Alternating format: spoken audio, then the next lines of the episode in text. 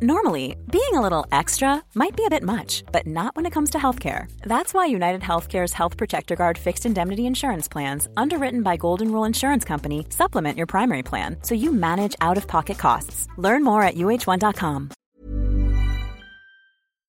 This is a Virgin Media Originals podcast series.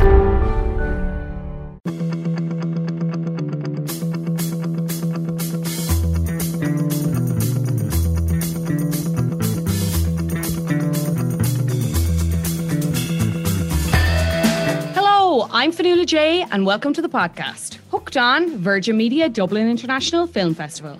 Coming up, I'll be chatting to Broken Law director Paddy Slattery about some of the standout documentaries from this year's festival. But first, we turn our attention to Angeline Ball's Irish comedy Deadly Cuts, which closes the festival on March fourteenth. The film is set in a working-class Dublin hair salon, where the stylists become accidental vigilantes and community heroes as they take on the gang members and gentrifiers threatening their community. I recently spoke exclusively to Angeline Ball all about Deadly Cuts. Angeline, congratulations on Deadly Cuts, sold out at this year's Virgin Media Dublin International Film Festival.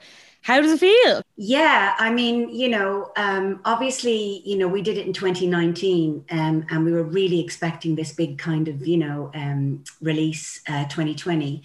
So it's been a while, and then you start to get kind of itchy feet and you start to get nervous about, oh, is it ever going to come out? So I'm really excited and I'm really thrilled by the feedback. Um You know, it's just brilliant. And especially, you know, with the pandemic and everything, the fact that there's such a buzz around it is, is you know, a hundred times better than like, you know, otherwise. So it's great. Talk to us about your character in Deadly Cuts. Who is she? Um, Michelle, without revealing too much, because, you know, her past is kind of revealed in the film a little bit.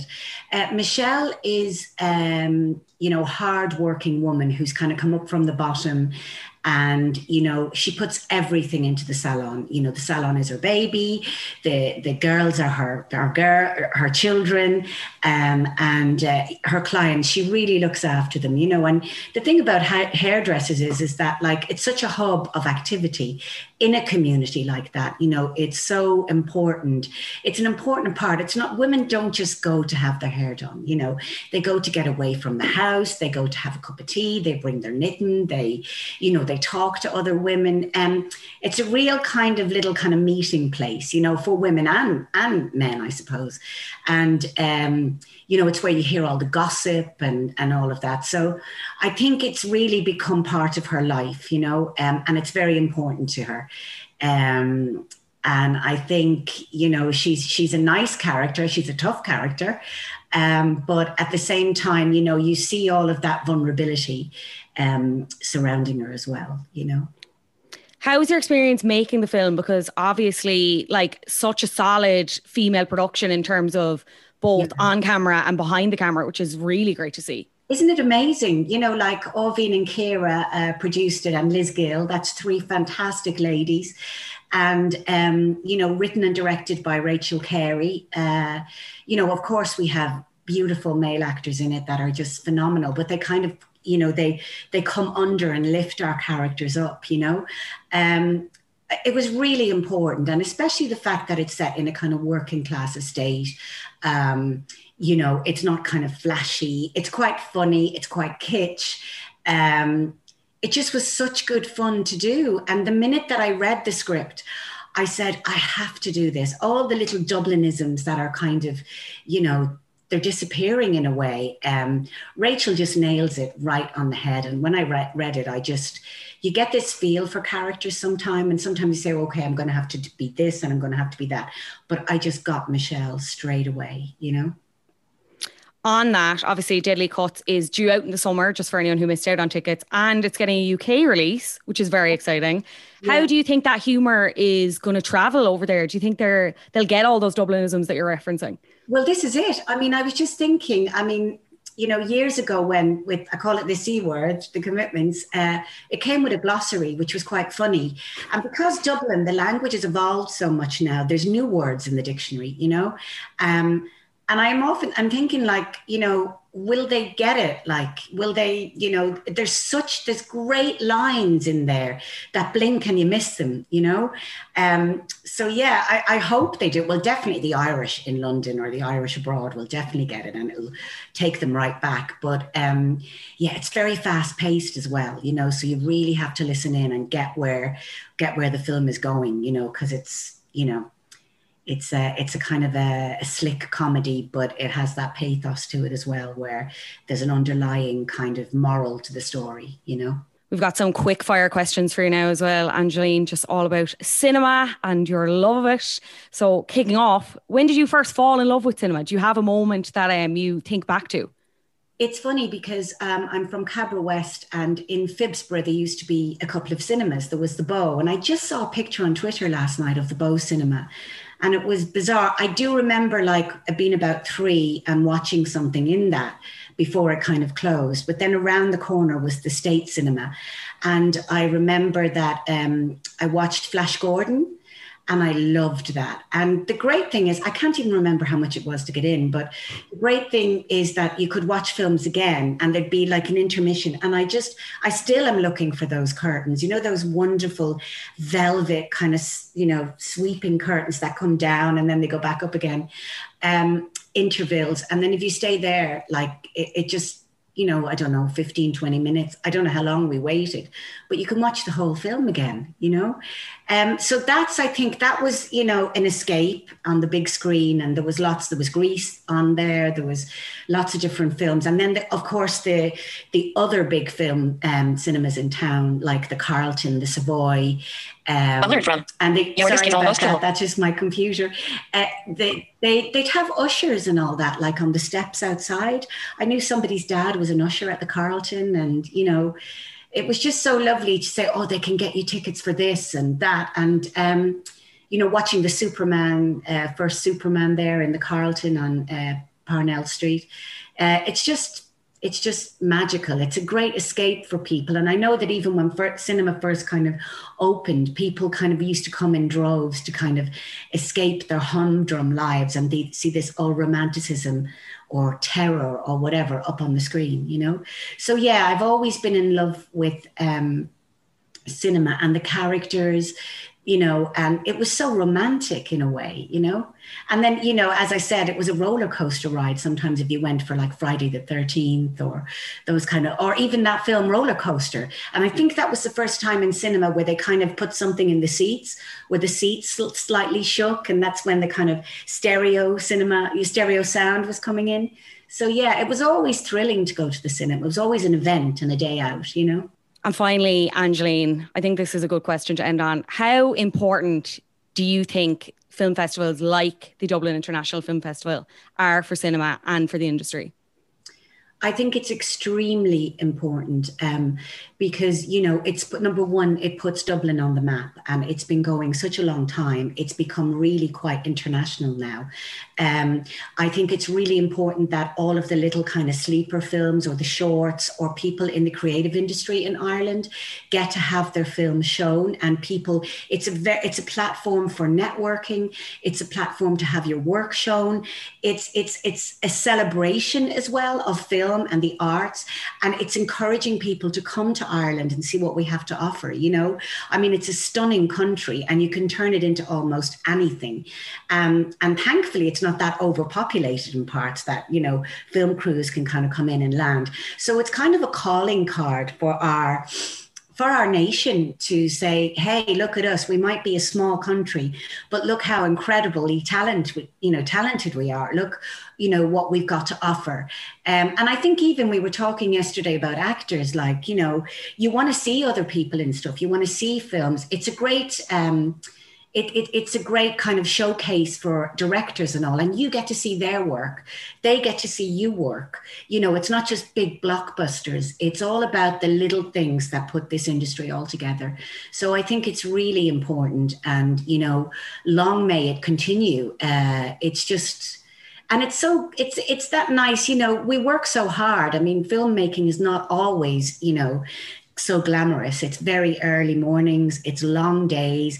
You, you know, you get to see the finished product, and, you know, it's a nice, it's just a nice time to kind of, you know, have it, that bit of glam, you know, wherever it's held, or see other actors. So it's just really, really nice. It's a coming together, you know, of all our all our talents, really. I'm really looking forward to seeing Deadly Cuts. Cannot wait. Angeline Ball, thank you so much for talking to me today. Thank you so much. Angeline Ball there, in her film Deadly Cuts, is sold out at this year's Virgin Media Dublin International Film Festival. But if you didn't get a ticket, don't worry, it's going to be released this summer. So keep an eye out for that. Hey, I'm Ryan Reynolds. Recently, I asked Mint Mobile's legal team if big wireless companies are allowed to raise prices due to inflation. They said yes. And then when I asked if raising prices technically violates those onerous two-year contracts, they said, what the f*** are you talking about, you insane Hollywood ass f- So to recap, we're cutting the price of Mint Unlimited from thirty dollars a month to just fifteen dollars a month. Give it a try at mintmobile.com slash switch. forty-five dollars up front for three months plus taxes and fees. Promo rate for new customers for limited time. Unlimited more than forty gigabytes per month. Slows full terms at mint mobile dot com. Ryan Reynolds here from Mint Mobile. With the price of just about everything going up during inflation, we thought we'd bring our prices down. So to help us, we brought in a reverse auctioneer, which is apparently a thing. Mint Mobile Unlimited Premium Wireless. How to get thirty, thirty, how to get thirty, how to get twenty, twenty, twenty, how to get twenty, twenty, how to get fifteen, fifteen, fifteen, fifteen, just fifteen bucks a month? Sold! Give it a try at mintmobile.com slash switch. forty-five dollars up front for three months plus taxes and fees. Promo rate for new customers for limited time. Unlimited more than forty gigabytes per month. Slows full terms at mint mobile dot com. Joining me now is writer and director Paddy Slattery, whose debut film, Broken Law, is now available to watch on Netflix. Paddy is here to go through some of the standout documentaries from this year's festival. Paddy, talk to me about Kubrick by Kubrick, because this seems to be a very interesting documentary, to say the least. It is. As soon as I heard the title, I actually jumped on it immediately, because I'm a massive uh, Kubrick fan. Um, it's, it's actually the very first box set I got about twenty years ago was an actual uh, Stanley Kubrick box set. And uh, after watching A Clockwork Orange that premiered on, I think, Film four back in ninety-nine. So, so yeah, I've been obsessed by everything Kubrick since. So watching this documentary, it was like, uh, yeah, it was a treat. It was, I think it was ninety minutes or so, and it was a treat from beginning to end. And I almost never wanted it to end.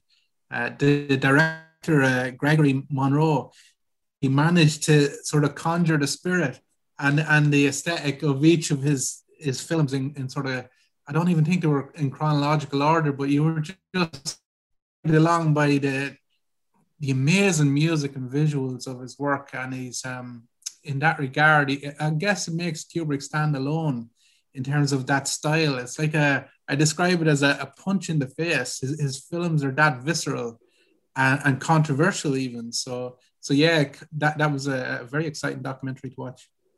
As a super fan, did you learn anything new about him, or was it very much kind of bringing you up to speed on what you were already familiar with about him? Um, I think you can always learn about Kubrick. The, the more you go back to his films and the more you go back to documentaries about him, the more you, you learn not just about him, but learn about yourself. And I think that's what resonates most with me and Kubrick, is that his... every film he makes and every, every I guess, interview, which is, was very rare actually, but every interview you hear with him, he's very deep, philosophical and poetic. And you can always learn, I mean, you can always go back to your favorite poem and learn something new about yourself. And I found it was the same with this. And I don't even think you need to be a Kubrick or a film fan to enjoy the documentary. I think you can be seduced by the aesthetic and the music alone. And that in itself will, will I guess, subtly encourage you to go on your own personal self-inquiry, if uh, if I can be philosophical about it. You can always be philosophical and hooked on. We actively encourage it. um, would you say you had an emotional connection with the documentary then, as someone who has, as you said, grew up watching the movies that he's done and just kind yeah. of so being so familiar with his work? Did you find yourself connecting with it on that level? Well, I did personally, because I feel last year, I sort of my own career came full circle. For the last ten, fifteen years, I've had dreams of being Stanley Kubrick or being a filmmaker. Um, and, and then we finally got a feature film made last year, and it premiered, and all the, the madness that kind of goes along with that. So suddenly when I watched this documentary, Kubrick by Kubrick, it brought it all back to me. It brought me back to the beginning of that, that sort of little crumb of curiosity that led me on this crazy quest. And um, so it was emotional and evocative for me. Um, but for anyone that has, again, that has never dipped their toe in the Kubrickian pond of glory, uh, I, I think it would be a treat. Uh, I really do, yeah. From one uh, interesting documentary to another, uh, Gunda looks at the life of a pig and its farm animal companions, two cows and a one-legged chicken. Paddy, what did you think of this? This was amazing. Um, my God, like every once in a generation, I think a filmmaker comes along and makes a statement with a piece of cinema, and and it almost stuns an audience into an absolute stupor, because for me, it felt so, because I had spent a whole week watching other very familiar styles of documentaries and films, I suddenly sit down and watch Gunda, and it's somewhere between, it's somewhere between uh, like a, a David Attenborough National Geographic piece and um, an, an, an Andrei Tarkovsky uh, poetic masterpiece from Russia. Um, somewhere in between, there, there's the poetry and there's the intimacy of of realism and nature as it unfolds. And and Gunda, the, the sow who rears her piglets, you cannot help but fall in love with her and empathize with her. And um, you just realize this pig who I've never met before, uh, my heart is broken for her, because every moment of her waking hour is dedicated to the betterment of, of her piglets. And when that role in her life comes to an abrupt end, without spoiling the, the sort of act three in, the, in this piece, um, we suddenly find ourselves left with a, an almost sentient being that has no more purpose in their lives. It, I was stunned. I was heartbroken. I, it took me about it took me about two days to wash it out of my mind, because I felt guilty. It I, like I, I'm a meat eater, and I take I've no shame in saying that. I love my bacon and, and eggs on a, on a Sunday morning. But then you watch a film like this, and you really, you're left, you're, you're left to confront your own conscience. And um, that's what it did to me. But it didn't do it to me in a patronizing way. It done it to me in a very subversive kind of way. Um, because I love poetry in art, and I love, I love poetry in cinema. And this film just, if you can get, again, the genius of this director, um, Victor, what's his name? Victor Kozveski. I, I can't even pronounce his name. I apologize. But, but, but what he does brilliantly is the opening scene in that film. If you can get in by the first few minutes of that, you're in. And if you can't, it's not for you. And that's fine, because not every film is for every audience. But if you get in that opening scene, that's it, you're hooked, and you will have your heart broken. And if you don't have your heart broken by the end of this film, you may check your pulse, because it, it's a profound piece of cinema. It, it really is. I was going to ask you how to maybe sell this to someone who maybe wasn't entirely won over by the concept, or thought it was a bit silly, or was a bit naff, or kind of saw it as this like animal rights propaganda piece. But I'm just going to tell them to listen to this podcast and listen to exactly what you just said, because you've me easily convinced. I'm sure I could uh, convince others uh, rightly. No, it's Let's talk pro- about... It's definitely not a propaganda piece. It's it's a very... It's not even a humanist piece. It's a sentient piece. Uh, and it appeals to the humanity in everyone, I think. That's Gunda. Definitely one worth checking out. Uh, To the Moon, Paddy. Let's talk about that. This is Tyg O'Sullivan's cinematic ode to the moon. I, I love this. Um... I, I think if I can be bold and say it, I, I think this was my favorite, uh, my favorite experience. Um, it's very difficult to call it a documentary. It almost transcends documentary and moves again into the realm of cinema poetry. Um, and I can imagine, just like the director, um, Tyg, Tyg O'Sullivan, when he was making it, I, I was as seduced watching it as I'd imagine he was making it. It was uh, an extraordinary piece. Why did you connect with it then? Because, I mean, again, if we're going to take this at face value, like, it's a hard sell, a man's obsession with the moon. Why was it? You described it as an experience. What made it that way? I've always had, again, on a personal level, and, and this might sound weird, Uh, but I've always had a personal relationship with the moon and the stars, especially during at the beginning of lockdown last year, um, my escapism is my back garden at nighttime, where I can mm. um, let loose. I can sing to the, I can howl at the moon. And, uh, but I've always been a cinema lover, especially going way, way back to the turn of the twentieth century when we were discovering our, our poetic relationship with the celestial bodies out there in, in space. And the moon has been ever present in our lives, uh, even when we don't notice it. And what I loved about this was Tyg, I don't know if you consciously did it, but but when you see the archival footage from one hundred years ago and you see how they featured um, the moon in the, in the earliest incarnations of cinema all the way up to modern day cinema, you realize that that's the sl- same celestial body in the sky that we can see tonight if we wanted, if we went out into the garden and ventured. And that's the very same moon that we see featuring in all these films. And what connected me to this film in a very spiritual way was that although the actors and probably all the filmmakers of those earliest films are probably dead and gone now, th- this film somehow manages to, to sort of reincarnate the spirit of, of, of the people and their relationship with the moon, and how, how that moon and how the tides have influenced our own lives. Um, it, it is a really deep and personal piece. And uh, I cannot wait to watch it again. I really can't. And I'd love to see it in a big cinema with a, a full cinema theater. I know we're not going to get that experience this year, but I look forward to getting it in the future. Oh, me too. I cannot wait. Bring me back to the big screen. Oh my uh, finally then, Father of the Cyborgs. What's this one about? Well, well, well. Uh, the Father of the Cyborgs. Now this, I, I, I was, when I heard about this, I think this is the one I really, I wanted to watch for so many different reasons. And again, yeah. I, I, I'm talking personally again here. I'm, for anyone that doesn't know, I'm quadriplegic. Uh, I, I sustained a spinal injury twenty years ago, so I'm a wheelchair user.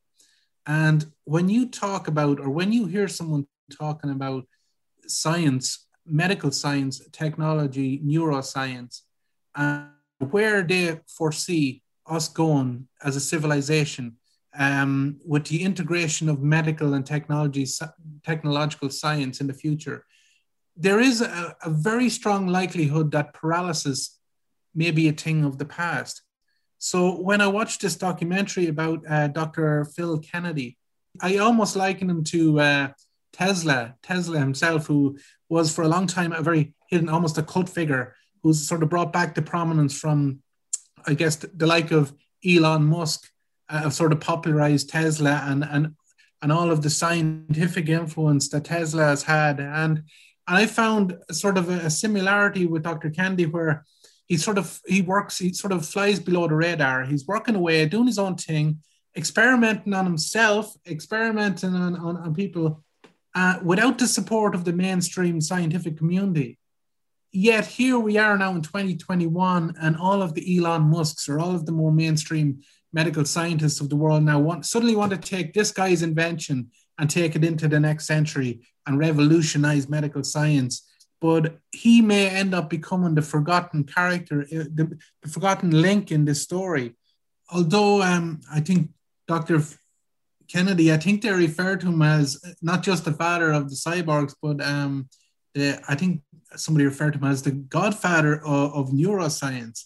Mm. Uh, and... Um, And it's it's really, I, I just hope, I really hope this man's this man's legacy doesn't disappear into the wayside while the more mainstream uh, corporate, you, you know, the, I guess the people who are motivated by the fame and the money, that I hope they don't steal, you know, his his limelight, because um, he's, I think he's he's a man not just, Not just a man we can learn about uh, in terms of science, but just, just his dedication to his own craft.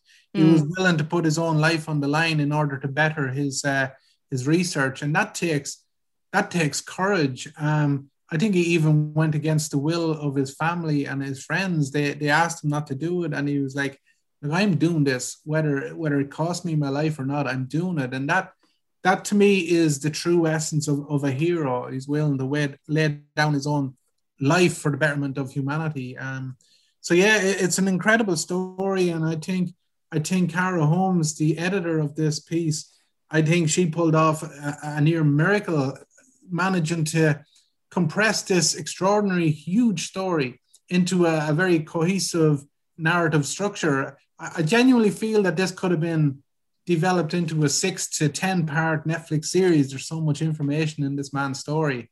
Um, so in, in one way, I think it, it may be heavy in terms of information overload, but for for people like myself that like that, then it was it was ninety minutes or whatever, well spent. But for anyone that's in there for the, I guess, the cinematic documentary experience, they might find that they might have to go back and maybe rewatch some stuff, because there is so much information in there to take from. You've spoken about your own personal interest in this particular documentary, but for anyone else, why should they seek out Father of the Cyborgs to watch? Well, I I think we're I think this documentary is coming at the most important time in the history of, of, of our civilization, and that's no exaggeration. Technology is developing exponentially, and as soon as they crack the code on quantum computing and quantum quantum science, it's going to open a whole new door in terms of the potential, medically, technologically, scientifically, and it's going to revolutionize the world that we're actually living in. This technology that we're talking through today will seem redundant and primitive in maybe another generation's time. So people like Doctor Phil are at the forefront of this technology. And for that reason alone, it's, it's, it's a profound piece of documentary. But I think this film is actually going to be even more relevant in fifty to one hundred years' time, when people look back at this, this chapter in our civilization and they look for documentaries and books like this, and they see that, well, this was the turning point in humanity. And we don't know where we will be. We literally do not know where we will be or how we will be in a future presence. Um, but these documentaries give us a little glimpse into what potential is out there. And that's, it's mind blowing. I'd, like I'm sitting in a wheelchair here today, but in twenty years time, that wheelchair itself might be uh, obsolete. We don't know, but it's certainly possible. Paddy Slattery, thank you so much for joining me on the podcast. A reminder for listeners that they can see your feature film debut, Broken Law, which premiered at last year's festival, now on Netflix, starring Tristan Henu, Graham Early and John Connors, all giving superb performances. Uh, what's next for you, Paddy? Are you working on anything at the minute? I am wa- working on a, a screenplay for my next feature, which is why The Father of the Cyborgs was important for me. Um, there is some neuroscience feature in, in my story. And uh, so when I was watching the documentary, it actually felt like uh, research as well as the experience. So, yeah, I, I'm excited. I, I, um, I'll have a, another masterpiece in, in another maybe two or three years time for you. We cannot wait to watch. Uh, thanks again for your time, Paddy. My pleasure. Today's podcast was produced by Gordon Hayden. I'm Fionnuala J, and I'll chat to you on the next Hooked On Virgin Media Dublin International Film Festival.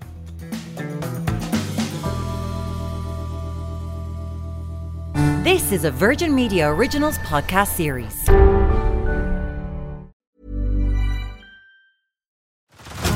Head over to Hulu this March, where our new shows and movies will keep you streaming all month long. Catch the acclaimed movie All of Us Strangers, starring Paul Mescal and Andrew Scott. Stream the new Hulu original limited series We Were the Lucky Ones with Joey King and Logan Lerman. And don't forget about Grey's Anatomy. Every Grey's episode ever is now streaming on Hulu. So, what are you waiting for? Go stream something new on Hulu.